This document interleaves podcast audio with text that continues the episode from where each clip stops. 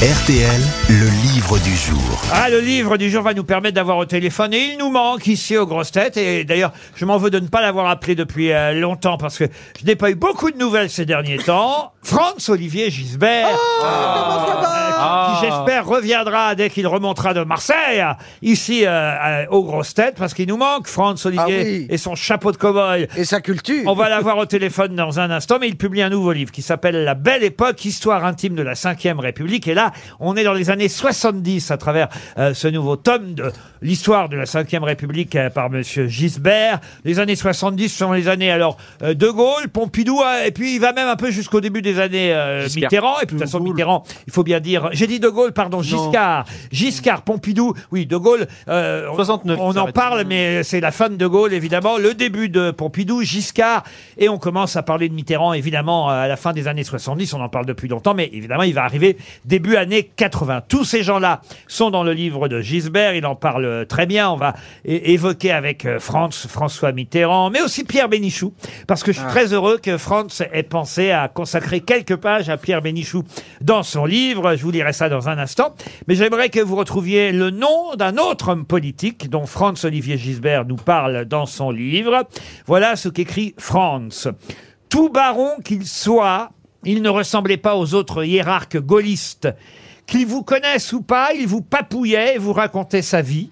Saint, sportif, bienveillant, un peu spartiate, il faisait partie de cette catégorie de personnages que l'on a toutes les peines du monde à trouver antipathiques, celle des belles personnes vaccinées contre ce mal qui s'attrape souvent à Paris, l'aigreur.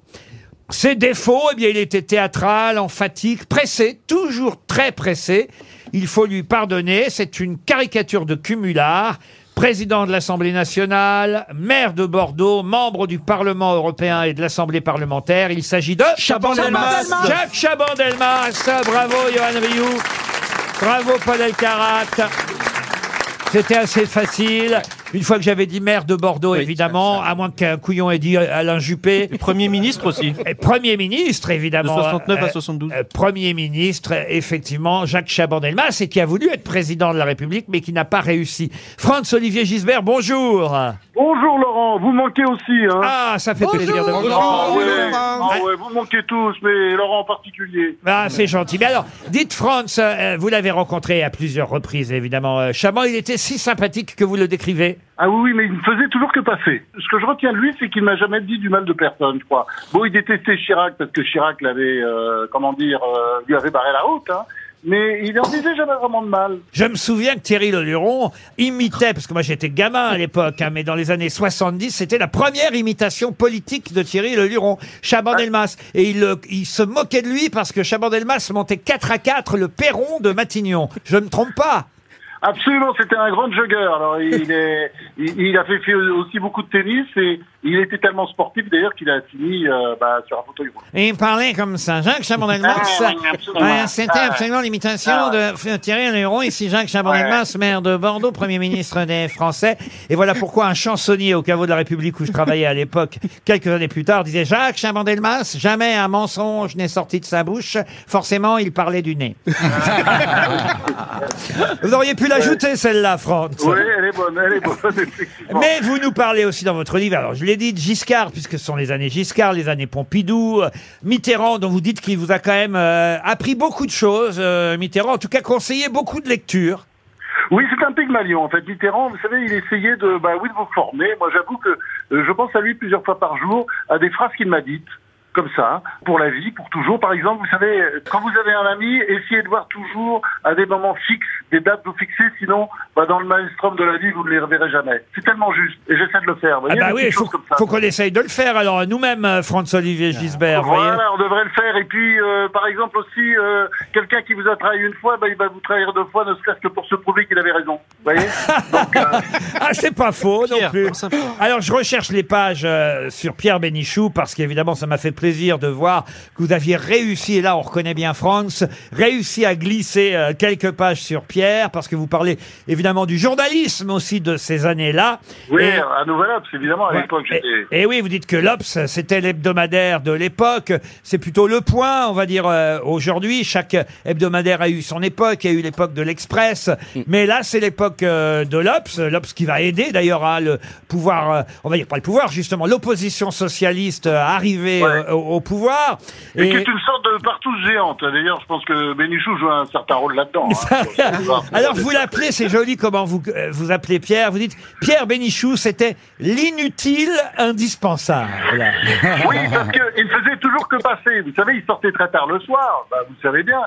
Et euh, je me souviens, quand, pour, pour que je le vois pas, quand j'étais euh, patron, euh, il, il se, il se baissait, vous voyez, il pouvait pas passer inaperçu avec sa grande taille. Il essayait toujours de, de passer comme ça inaperçu, parce qu'il arrivait tard, et il repartait tôt d'ailleurs, parce qu'il, bon, je sais pas ce qu'il fabriquait. Mais en fait, quand il n'était pas là, le journal était moins bon.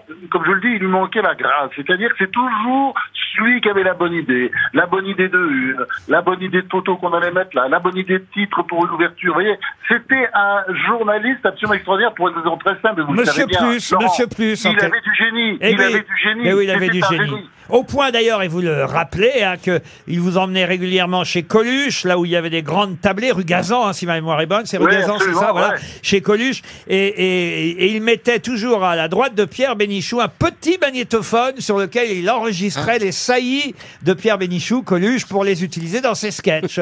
Absolument, c'était incroyable. Il était d'ailleurs ami. euh, Bon, euh, dire, il était ami avec tout le monde. hein. Il était, euh, c'est quelqu'un qui était très généreux. C'est-à-dire quand il avait des idées, il les donnait à tous, aux chauffeurs de taxi, À euh, Dabadi. à tout le monde. Oui, à tout le monde. C'était incroyable. Il donnait des titres de livres. Enfin, je vois comment il était. Il était, oui, il était généreux. Hein. Euh, Contrairement, à, bon, parfois il pouvait être un peu acariâtre comme ça, mais ça passait vite. Oui, c'était oui. juste extraordinaire. Et je veux dire, en plus, génie généreux. C'est pour ça, d'ailleurs, on dit toujours, il a pas fait de livre. Mais il s'en foutait. Il s'en foutait. Il a fait un, un livre, euh, vous le rappelez, et, et- mais c'était un petit recueil d'articles en fait qu'il a fait pas longtemps d'ailleurs avant de nous quitter, Pierre. Et, et- et c'est joli d'ailleurs. Vous dites Bénichou, c'est un grand écrivain sans livre. Voilà, ça c'est une belle formule, un grand écrivain sans livre. Eh oui, vous savez, je pense que c'était l'incarnation vivante de l'extraordinaire euh, formule de Louis-Ferdinand Céline, vous savez, euh, la invoquer la postérité, c'est faire un discours aux asticots. Eh ben voilà, c'est pour ça, il croyait pas à la postérité, et il donnait, il était, voilà, il donnait des idées à tout le monde, à tous, et puis euh, il nous aidait énormément à faire un bon journal, je vous assure. Il y était pour beaucoup, même s'il faisait parfois que passer. Alors voilà, le livre évidemment n'est pas euh, une biographie de Pierre Bénichou, c'est quelques pages seulement, mais ça me faisait plaisir d'en parler. C'est un livre évidemment sur ces années-là, les années 70, les années Oui, on parle aussi de chansons d'ailleurs, de Nino Ferrer, de tous ces gens-là. Véronique Sanson aussi. Véronique Sanson, bien sûr. Et, et effectivement, vous évoquez Giscard, Pompidou, euh, Mitterrand et les autres. Sartre aussi, hein, que vous n'aimez pas du tout, euh, Jean-Paul Sartre.